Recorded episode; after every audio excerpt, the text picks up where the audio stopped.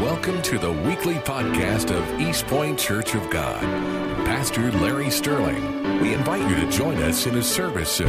We're located at 379 Avenue A, East Point, Florida.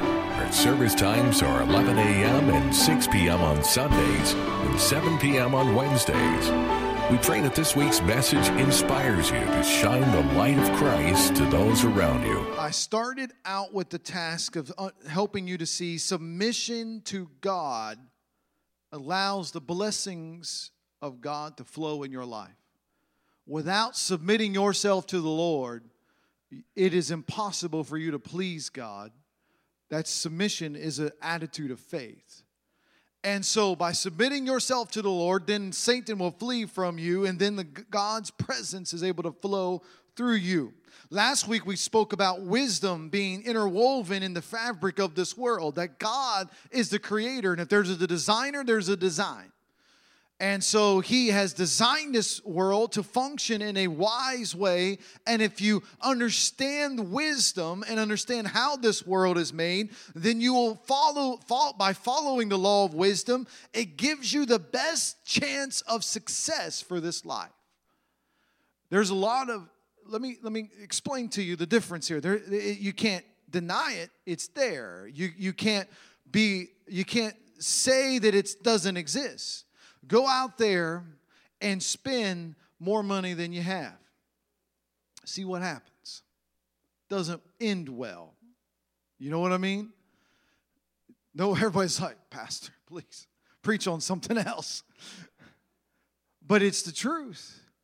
If we spend beyond our means, it may not, in fact, encounter us today, but one day it will touch us. And so, so understanding understanding it's a law. It's out there. You can't get around it. That's what that's what the american people are trying to explain to their elected officials. When you spend more money than we bring in it's bad. When you live a life foolishly and you take no understanding of tomorrow then it's bad but i want to I want to show you a different perspective today about Ecclesiastes. Now, the first thing before we get very far into this book, because some people, uh, many people don't understand the, the, the, the tone of this book. There, this book is, is wisdom literature, so it needs to be read differently. If I gave you a math textbook and you would sit down and open up the math part of it, you would understand how to read that. You would see that, oh, this is a math textbook, so it's it's going to give me facts and figures, and I get that. If you open up a book and a literature book and it says nonfiction over there, then you make an assumption that everything that is written within inside of the pages or paragraphs or words is in fact truth, or to the person's perspective, it is the truth according to how they see it. That's basically every news source out there. So we have we have nonfiction material, and then we have what's called fiction material. And under fiction material, we have many different genres of that particular perspective. You've got you know whatever your favorite thing it is to read or what if you like murder mysteries if you like fantasy if you like science fiction if you whatever there are different genres under fiction. And so depending upon the, the, the genre of the text will depend on what you're expecting to see in the book.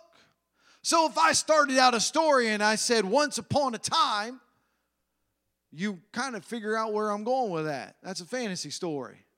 If I didn't give you two plus two is four, you're going to be, well, that's not what's supposed to come next.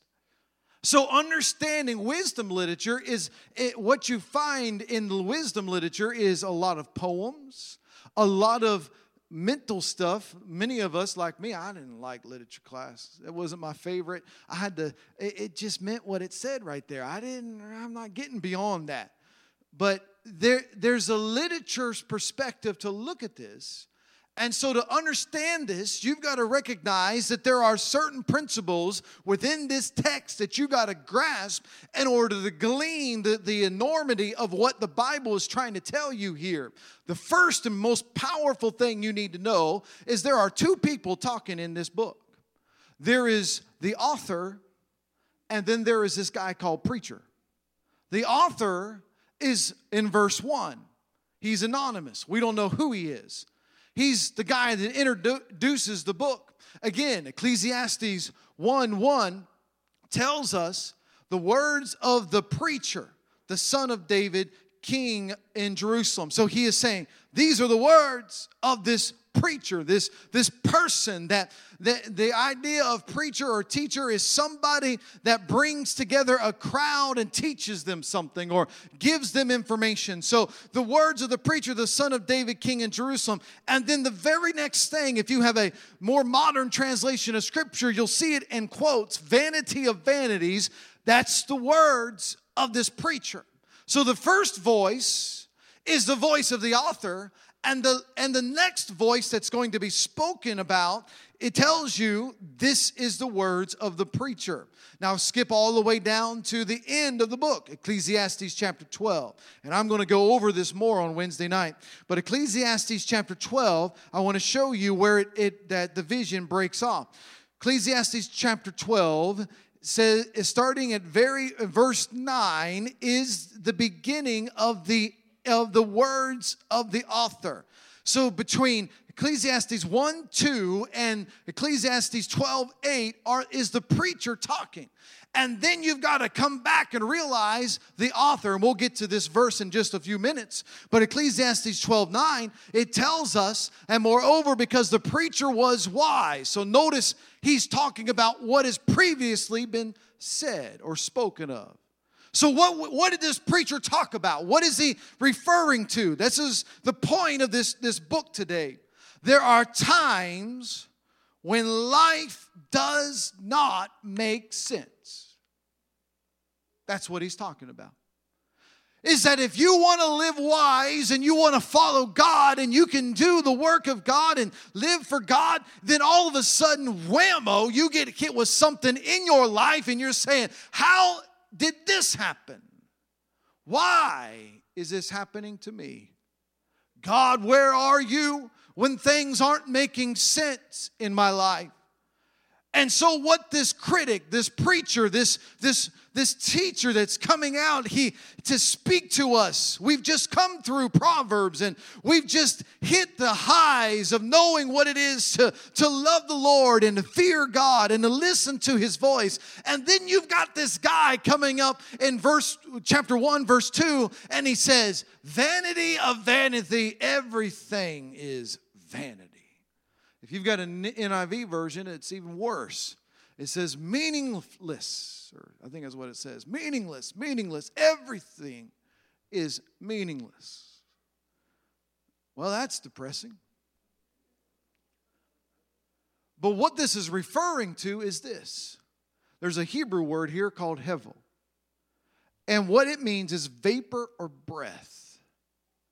And so, what he's saying, see, our minds, we can't con, con, uh, put this together in our mind with the Hebrew understanding of what is saying here. He's not saying life has no meaning. He's not saying that life is vain. He's saying that life is but a breath. And when you try to grab a hold of this life, it slips right through. You cannot, everything is hevel. You try to hold on to something, it's hevel. My son lost a tooth last night. I want him to go back being that little guy, but I can't. And if I try to do, what does the Bible tell me? It's vanity. Hevel. I can't. I cannot go on in this world and continue. You see, what happens is when we are selfish, and I'm selfish about my kids, and most of you are too. You want to go back. There are times I was like, Lord, it'd just be nice to go back in time. I don't have to do anything, just watch my kids play. Or we could go back into time and think about and, and view the things. I, I think that's a lot about what the, Chris, the Christmas story that, that Charles Dickens wrote was about, where he, Ebenezer Scrooge is able to see Christmas past. He's able to see, but it's vanity. He could not hold on. The decisions that he made in that moment put him on the path that he was on in the present. And if he had not made a change, he was his future was going to be a, a certain perspective. The reality reality is is that vanity of vanities, everything is but a breath in this world. And when you try to hold on to things that you don't have power over, it is nothing but vanity. I'm going to try to encourage you later. But what Ecclesiastes tells us and what the, this guy is trying to speak to us is, is that there are people out there and they will work their fingers to the bone and they will live their life in such a way that they will get to the end of their life and they'll turn around and yes they may have wealth or yes they may have this to show for it but they don't they can't hold on to it it won't stay there. It's going to either, it, will be there as long as you're around, but the moment that anything else, the moment that you pass, your children, your heirs, your, your people may not hold on to it like you would want to hold on to it. Vanity of vanities, everything is vanity. So there are times that when, when life doesn't make sense, what we are trying to do is we are trying to hold on to a part of life that God has not allowed us to do so. Oh man, that's important. When you're trying, when you say, "Well, God, I don't know why this happened," I, there are, like I said, there are people that have that in this last year. I know three Church of God pastors that have passed away unexpectedly. Two in the last month of one man, as I told you earlier, his, he was just getting ready for Christmas for his family, was T-boned by a drunk driver and died. Crazy. Young man last week was in his church, pastor or staff member. I'm not certain of his credentials, but but he was a clergy and, and he just dropped over at church. They rushed him to the hospital, found they had an aggressive form of leukemia, and was dead by Tuesday. We don't know about tomorrow. And when you're trying to grab a hold of tomorrow without taking care of your today, it's vanity. It's vanity. It's, you can't. It's breath. It's just like breath. Try to grab your breath. Try to grab the vapor. Try to grab the cloud. Try to grab the things that are out there. It's impossible. I, I, mean, I love with my kids looking up at the sky and on the way to school. Some mornings we, we try to find figures and pictures in the clouds. And my, my little girl has the best imagination sometimes on this, and she'll be pointing out what different things look like. And listen, it will look like that then, but go 20 minutes from now and it's not going to look like that because why? It's nothing but vapor. It's nothing but vapor. And when you try to grab that, you don't do it. So here's what we do we try to take a picture of that moment in time so that we would remember that moment in time, so that we would have something to hold to in that moment in time and, and, and have a good feeling about that moment in time. But it's nothing but a picture. I can't get back to that moment in time. The problem is, is where we know that when you're not healthy in your mind, and we go in through depression is when we try to hold on to something in our past or something in our past is holding on to us. Y'all with me? When something, either we are wishing a cer- certain way and wanting a certain thing, and that's not the way God has it, or something happened to us in our past abuse or neglect or trial or struggle, and it's holding on to us in our present, and it's causing us pain in that. And listen, it can't hurt you today if you give it to the Lord.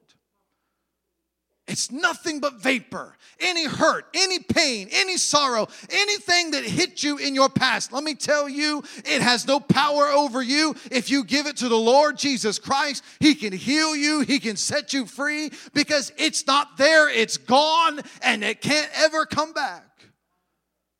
And those that try to bring it back, vanity. So the Bible warns us in this, in this book, in this wonderful, beautiful book, is to give us this, this, this preacher, this teacher, his main theme of how are we to live is this. This is the most important thing of this book. Treat every day as a gift from God. That's the meaning of the book. You were given today. Today is the day of salvation.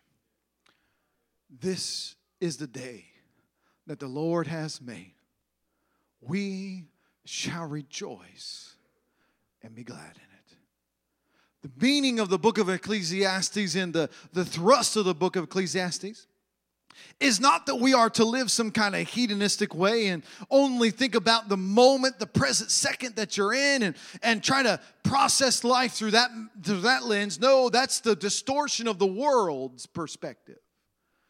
But what the book of Ecclesiastes is trying to tell you is that you're not promised tomorrow and you're not guaranteed next week. And it would be unwise for you to live as if there is no next week. But you live today. You hug your wife today. You kiss your children today.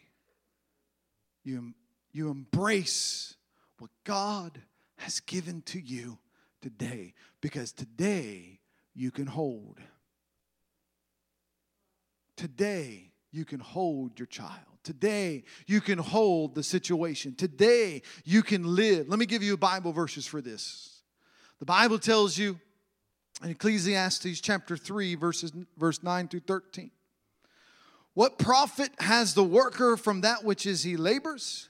I have seen the God given task with which the sons of men are to be occupied. He has made everything beautiful in its time, and he has put eternity in their hearts except that no one can find out the work that God does from the beginning to end. I know that nothing is better for them than to rejoice and to do good in their lives. That every man should eat and drink and enjoy the good of all of his labor. It is the gift of God. What is he saying? He says, We've put, God has put eternity in your heart and you know that your life is more than this this day. But you have sit you sit in this day and you embrace what god has given to you this day. And you say lord thank you for the gift of this day I don't have tomorrow to give somebody. I schedule things in my tomorrow. I, I, have things scheduled a lot of my tomorrows, but I'm not guaranteed that day. I'm not guaranteed four or five weeks from now, a year from now. But what I have been given is the Lord woke me up this morning. The sun came out and the sky was blue, and God gave me today. And so this is the day that the Lord has made. And I'm going to rejoice and be glad in the gift of this day. I'm not going to live as if tomorrow will never come because that is foolish and only fools would live that way. That is what the world tries to convince you of. But what you need to do is you need to put worry out of your spirit and worry out of your soul and stress and th- those things. Jesus said it like this there is sufficient evil to, for, for this day. You don't need to worry about tomorrow's evil and you don't need to worry about next week's evil. Take care of today. God brought you into this moment. God brought you to this place. God brought you to this hour. God helped you. God encouraged you. God brought you all the way this far, and He's not going to leave you alone in this world. But today is your gift. Problem is, is that so many times in our life we run to our careers, we run to pleasure, we run to things of this world, and like the like the prodigal son, it is nothing but fleetingness. You will find yourself in a pig pen somewhere feeding corn cobs to pigs. If you want to live a life as so foolishness of no care about tomorrow and not caring about what you're doing, but hear me today. If you you've been given this day, so how can we give this day to God? How can God be manifested and blessed in this day through us? How can God be glorified in your life this day? And, and tell me, there are there are there are many different ways you can do that. Number one, you can worship the Lord and give Him praise and give Him glory for giving you this thing today. Number two, your your horizontal relationships. You can embrace the people that God has brought into your life today. You can love them and care for them. You can wrap your arms around them. Jesus says, "Don't hold on against your brother. It's not going to help you in this world. It's not going to help you in this life. Love your people. Love your enemies. Do good who wants to harm you because really I've only given you this day. Y'all with me? So we, we, we, we, we try to say, well, I got to hold on to this anger. I got to hold on to this. No, it's vanity to hold on to anger. It's vanity to hold on to the, the despair. It's, it's vanity because it's not going to bless your day today and it's certainly not going to help your tomorrow. And so, vanity, give it all to the Lord. Give it up. Give everything over to God. Say, say, Lord, you have blessed me with this day. You have given me grace for this day. You have given me hope for this day. You have given me joy for this day. The Bible tells us in Ecclesiastes again, Ecclesiastes chapter 5, verse 19, very much echoing what 3 through 13 was talking about. But Ecclesiastes 5 19 says this As for every man to whom God has given riches and wealth and given him power to eat of it, receive his heritage and rejoice in his labor. This is the gift of God. If you go out there on that bay and you and you pull out, I don't know, let's just be glorious 100 sacks of oysters. Enjoy what God has given to you. And don't worry about it because God gave it to you. Don't let people say, Well, I don't know why you have so much. Well, God gave it to me. This is the day that the Lord has made. I'm going to give the portion back to Him because He's blessed me with it. And so I'm going to say, Lord, thank you for giving me this day. And if somebody wants to talk bad about your 100 bags of oysters, you say, well, that's okay. If you want one, you can have one. I'll get more tomorrow. The Lord gives and the Lord takes away. That's next week's sermon. But blessed be the name of the Lord. You're all like, man, I don't know if I'm coming back. That's Job. And then we'll be done with this. But when you when you listen to when you listen to what the Bible's telling you, you worked hard.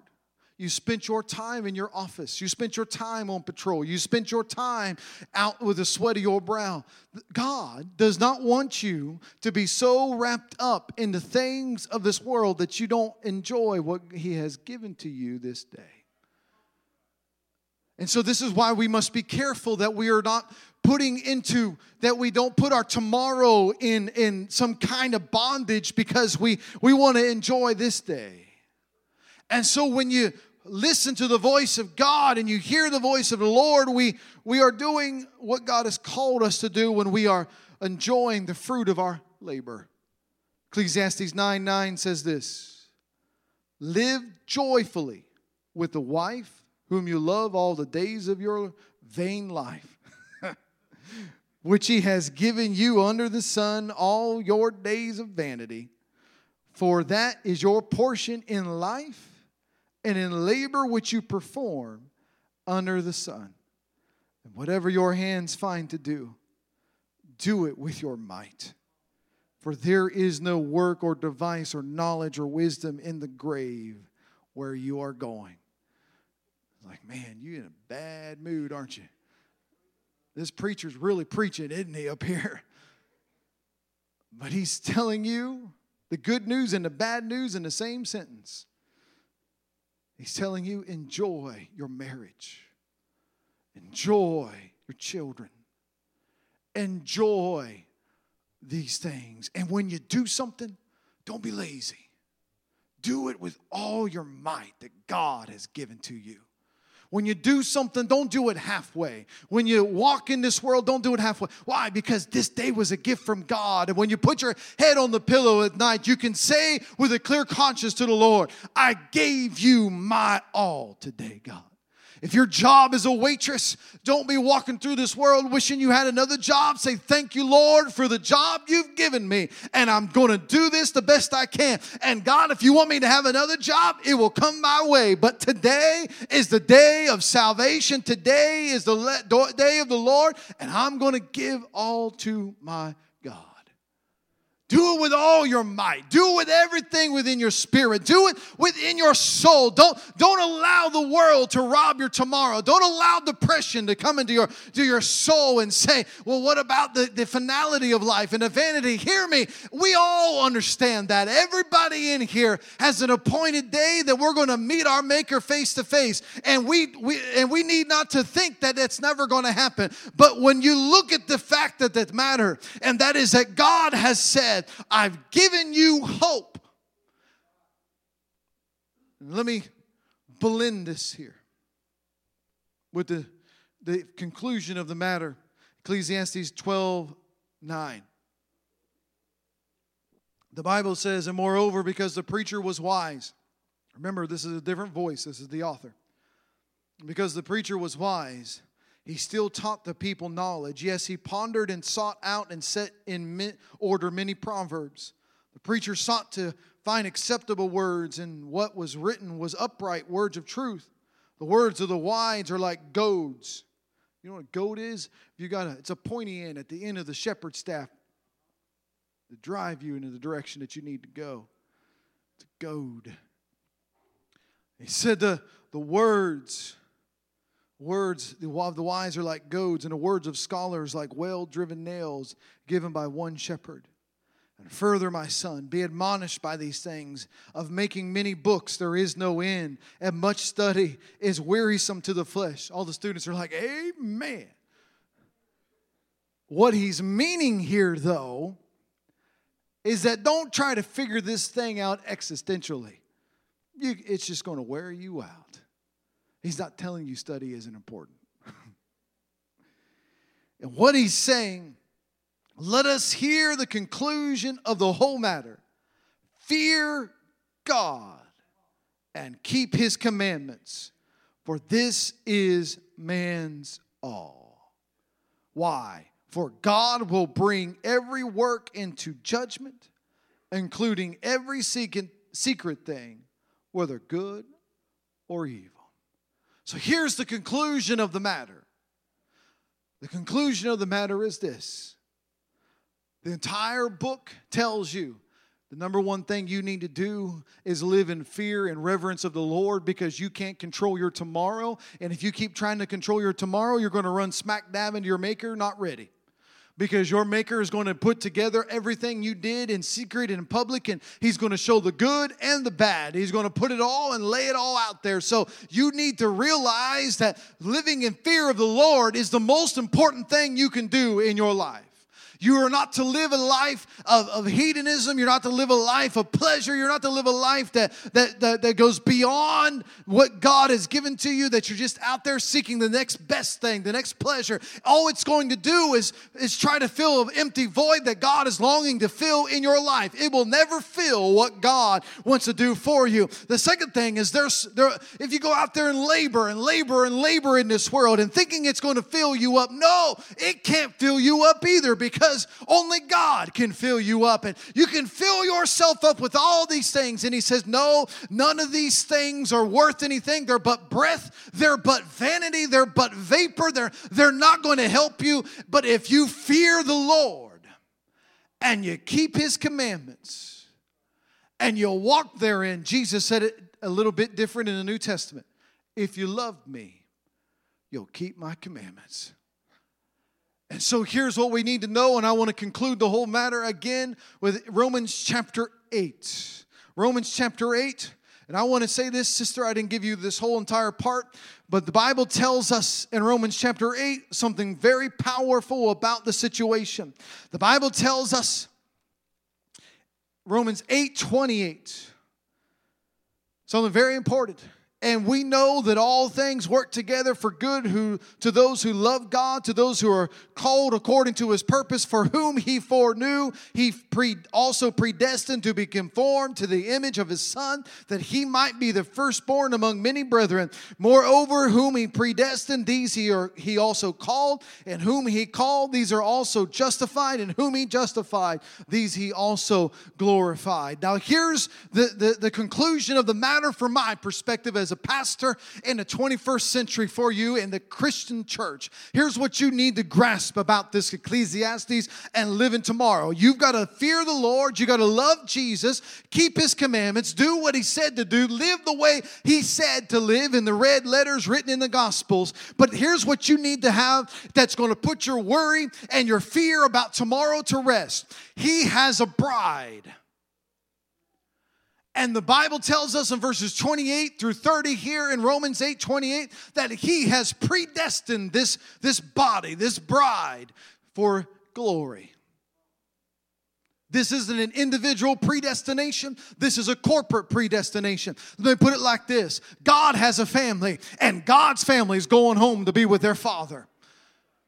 God's family is going to be with their father. In fact, the Bible tells us in Romans chapter 8 verses 15 and 16 that, that you are adopted into this body. You are you can cry out to him, Abba Father. You can cry out to him and tell him how how gloriousness of a father he is. And then if you have any trouble, he decides he says, "Here's what I'm going to do. I'm going to put my spirit in you, and when you don't know what to pray, I'm going to pray through you with groanings and utterings and I'm going to speak through you and help you you know why? Because you're part of my family.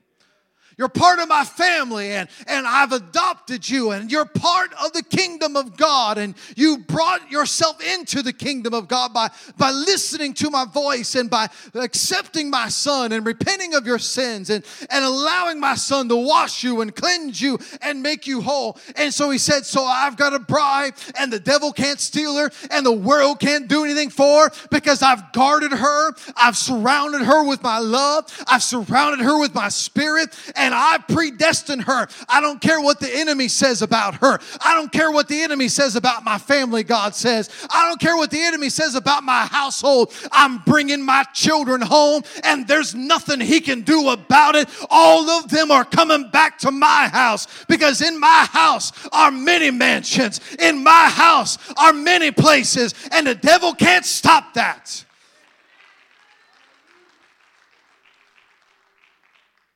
So you can't control tomorrow, but you can trust the one that's in control of tomorrow. And that's the purpose of this point.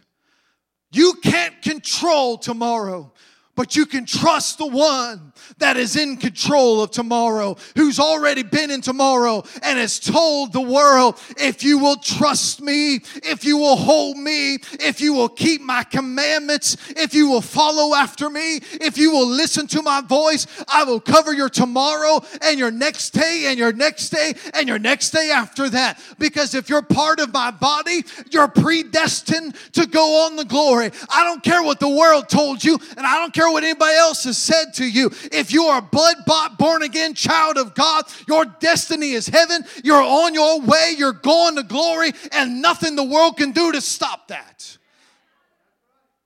You want to get out of his family? That's your business, and I don't recommend it because he's the only one that has tomorrow in his hand. You want to backslide and leave his family? You want to divorce yourself from the kingdom of God? Go ahead. But as for me and my house, we're going to serve the Lord and we're going to let God care for my house. The Bible tells us in Romans 8:31, what then shall we say to these things? If God is for us, who can be against us? He did not spare his own son, but delivered him to us all. How can deliver for us all? How shall we not with him also freely give us all things? For what whose charge shall bring a charge against God's elect? It is God who justifies. Who is he who condemns? It is Christ who died, and further, furthermore is risen, is even at the right hand of God and makes intercession for us. There's somebody praying for you right now. You don't know about your pain that's coming tomorrow, but the Master does, and He's already interceding to make certain that the Spirit of God is all over your tomorrow before you ever get there because you can't hold on to it. And when you wake up in the morning, you can look up into the sky and you can say, Today is the day the Lord has made. I shall rejoice and be glad in it. He already blusted through the enemy's snare. He's already taken care of my trial. He's already taken care of my problem. He's already taken care of what I need. And I trust the Lord with all my heart, with all my soul, with all my mind. I don't know what it may be. Pain may come. The Lord gives and the Lord takes away, but we trust Him and we say, Blessed be the name of the Lord Most High. Who shall separate us from the love of Christ? You woke, you wake up today. Got tribulation. Does that mean He doesn't love you? Shall tribulation, distress, persecution, famine, nakedness, peril, or the sword? Does that mean He doesn't love you? The Bible says, as it is written, for your sake, we are killed all the day long. We're counted as sheep for the slaughter. God, we. There are days it doesn't end well. It seems as if, Lord.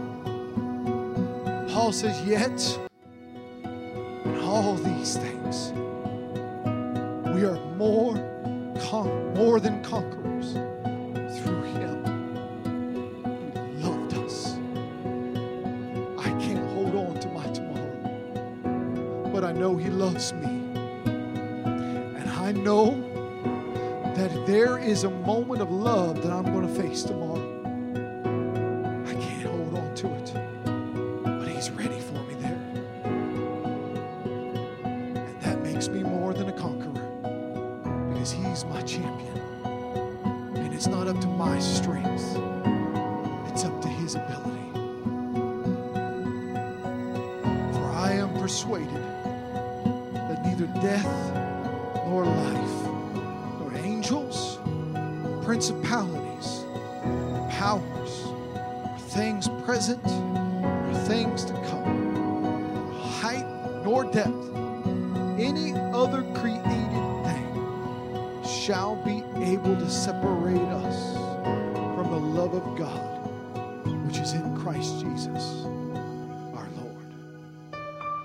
Thank you for listening to the weekly podcast of East Point Church of God and Pastor Larry Sterling. The Lord bless you and keep you. The Lord make his face shine upon you and be gracious to you. The Lord lift up his countenance upon you and give you peace.